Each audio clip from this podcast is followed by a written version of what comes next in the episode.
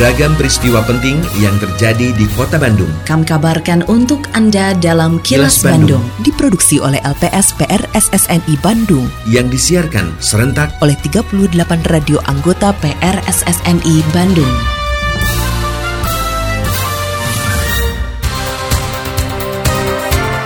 Sejumlah informasi aktual kami hadirkan untuk Anda dan inilah informasi utamanya.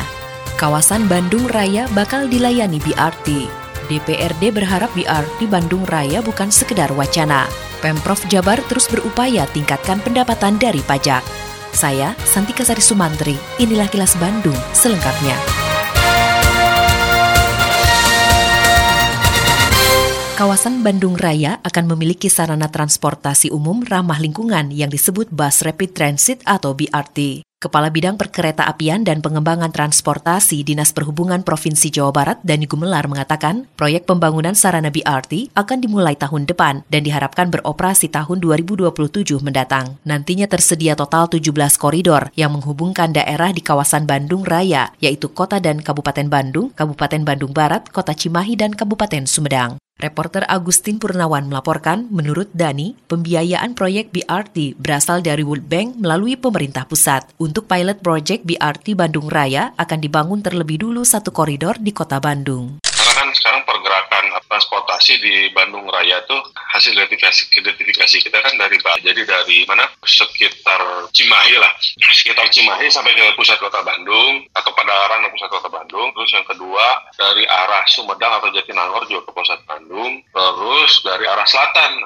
Soreang atau Balai Endah dan sekitarnya itu ke pusat. Jadi apa? Ada sekitar 4 atau 5 kan tahun depan udah mulai beroperasi nih koridor satu nih pilot project pokoknya di dalam kota Bandung lah antara yang ya dari Cicahem ke mana ke arah Cimahi putar balik ngelup gitu Pemerintah Provinsi Jawa Barat akan terus berupaya meningkatkan pendapatan dari sektor pajak. Gubernur Jawa Barat Ridwan Kamil menginstruksikan Badan Pendapatan Daerah atau Bapenda untuk melanjutkan tren positif yang sudah dicapai tahun lalu dengan berbagai inovasi layanan yang memanfaatkan teknologi digital. Reporter Suparno Hadisaputro melaporkan, menurut Ridwan Kamil, penggunaan pajak terus dimaksimalkan bagi pembangunan fasilitas publik hingga untuk pemanfaatan kegiatan sosial atau kesehatan. Hal tersebut beririsan dengan banyak perbaikan di berbagai sektor, seperti pertumbuhan ekonomi, turunnya angka kemiskinan, dan meningkatnya investasi. Kita sedang mengintensifkan pajak dengan cara-cara smart sebagai bagian eh, intensifikasi pajak yang tadi saya laporkan hasilnya kemiskinan turun tertinggi kan,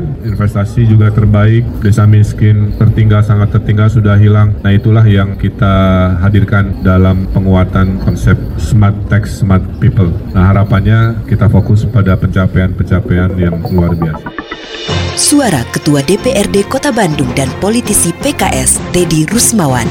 DPRD Kota Bandung sudah mendapat informasi mengenai rencana pemerintah Provinsi Jawa Barat mengoperasikan bus rapid transit atau bus anti macet pada tahun 2025. Ketua DPRD Kota Bandung, Teddy Rusmawan, mengatakan secara prinsip mendukung dan berharap tersedianya fasilitas tersebut menjadi solusi warga yang menginginkan adanya sarana transportasi publik yang nyaman. Politisi PKS ini berpesan agar dinas terkait berkoordinasi dengan organisasi pengusaha angkutan di Kota Bandung. Meski secara prinsip sudah setuju, tetap harus memperhatikan nasib para pengemudi angkutan kota, termasuk terus melakukan sosialisasi ke masyarakat. Menurut Teddy, DPRD Kota Bandung masih menunggu kajian yang lebih lengkap dan rinci, serta berharap rencana tersebut bukan sekedar wacana, sehingga bisa menjadi salah satu solusi menangani kemacetan di Bandung Raya. Kami mendapatkan informasi pada awal pekan ini bahwa pemerintah Provinsi Jawa Barat akan mengoperasikan bus anti macet pada tahun 2025.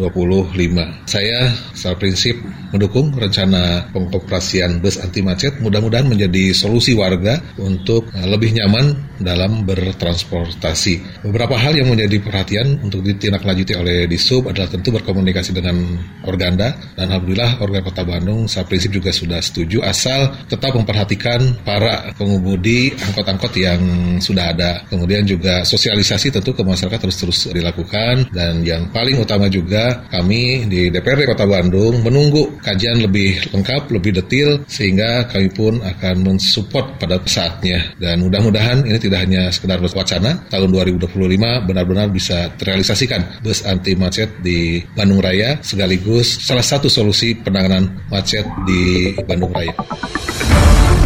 Kini, audio podcast siaran Kilas Bandung dan berbagai informasi menarik lainnya bisa Anda akses di laman kilasbandungnews.com.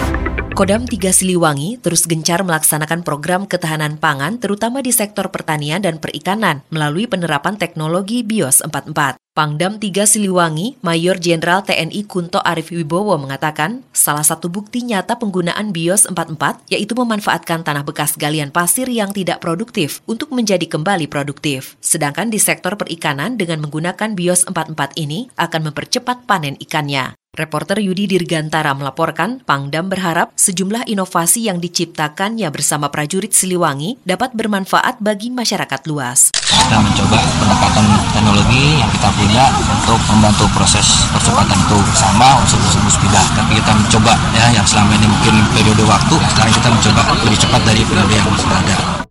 Perum Pegadaian terus mengembangkan pelayanan bagi nasabahnya, sehingga tidak hanya dikenal sebagai tempat menggadaikan barang, tapi bisa untuk berinvestasi bahkan mendaftar kuota haji. Nasabahnya tidak hanya dari kalangan lanjut usia, tapi banyak juga kaum milenial. Kepala Cabang Pegadaian Pungkur Kota Bandung, Didi Susilo, mengatakan generasi milenial mempunyai cara berhitung yang lebih detail. Selain itu, mereka tidak suka menabung emas, tapi lebih memilih berinvestasi di gawai atau kendaraan. Dalam upaya menjaring generasi milenial, pihaknya menghadirkan kafe yang berada di halaman depan kantor Pegadaian Cabang Pungkur untuk mewadahi berkumpulnya anak muda. Selain itu sebagai ajang edukasi, literasi, dan promosi agar milenial mau menabung emas, berinvestasi, atau kegiatan positif lainnya. Kaum milenial ini adalah mempunyai tingkat hitungan yang lebih detail daripada kita-kita. Banyak loh kalau kaum milenial ini bisnisnya maju, usahanya bagus hitung-hitungan investasinya juga baik. Ada yang milenial ini memang tidak suka mm,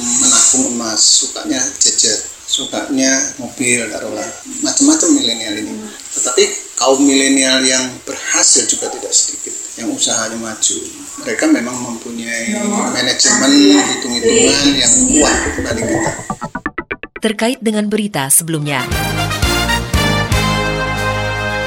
Pelaku usaha menengah kecil mikro di Cigadung Raya Barat, Kota Bandung, Cucu Yuningsih, mengaku sempat putus asa saat karena minuman rempah yang dibuatnya tidak dilirik, bahkan disebut tidak berpotensi. Namun dengan tekad bulat dan keyakinannya, Cucu mencoba kembali menawarkan produknya dan kebetulan saat itu Pegadaian menjadi salah satu lembaga yang memberikan pelatihan juga bantuan. Hingga kemudian produknya dibawa ke pameran di Turki, serta sempat dinikmati oleh Menteri BUMN Erick Thohir. Seperti dilaporkan reporter Evi Damayanti, setelah mengikuti pameran tersebut, Cucu mengaku order produk minuman rempahnya terus berlanjut.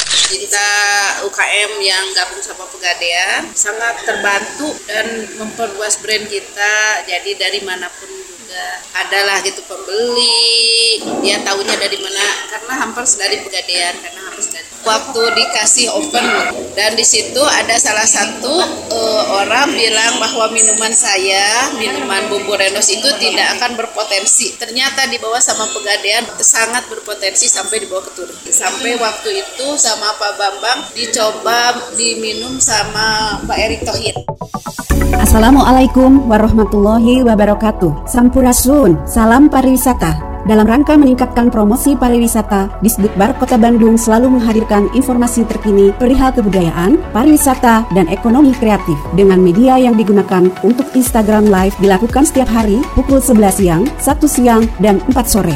Dan untuk siaran radio reguler dilaksanakan setiap hari Jumat pada pukul 13.30 di Radio Sonata FM. Dan untuk konten foto, video, serta konten lainnya ada pada Instagram tic.bandung. Dan buat Anda yang ingin mencari informasi secara langsung dapat mengunjungi kantor Turis Information Center di tiga lokasi. Lokasi pertama di kawasan Masjid Raya Bandung, lokasi kedua di Bandara Hussein Sastra Negara, dan lokasi ketiga ada di Lobi Hejo 23 Pascal Shopping Center Bandung. Mari dukung kemajuan pariwisata di Kota Bandung dengan follow Instagram tic.bandung. Hatur nuhun. Wassalamualaikum warahmatullahi wabarakatuh. Lindungi diri dari COVID-19 dengan selalu memakai masker saat beraktivitas dan berinteraksi. Tetap patuhi protokol kesehatan untuk mencegah penularan virus corona karena pandemi belum usai.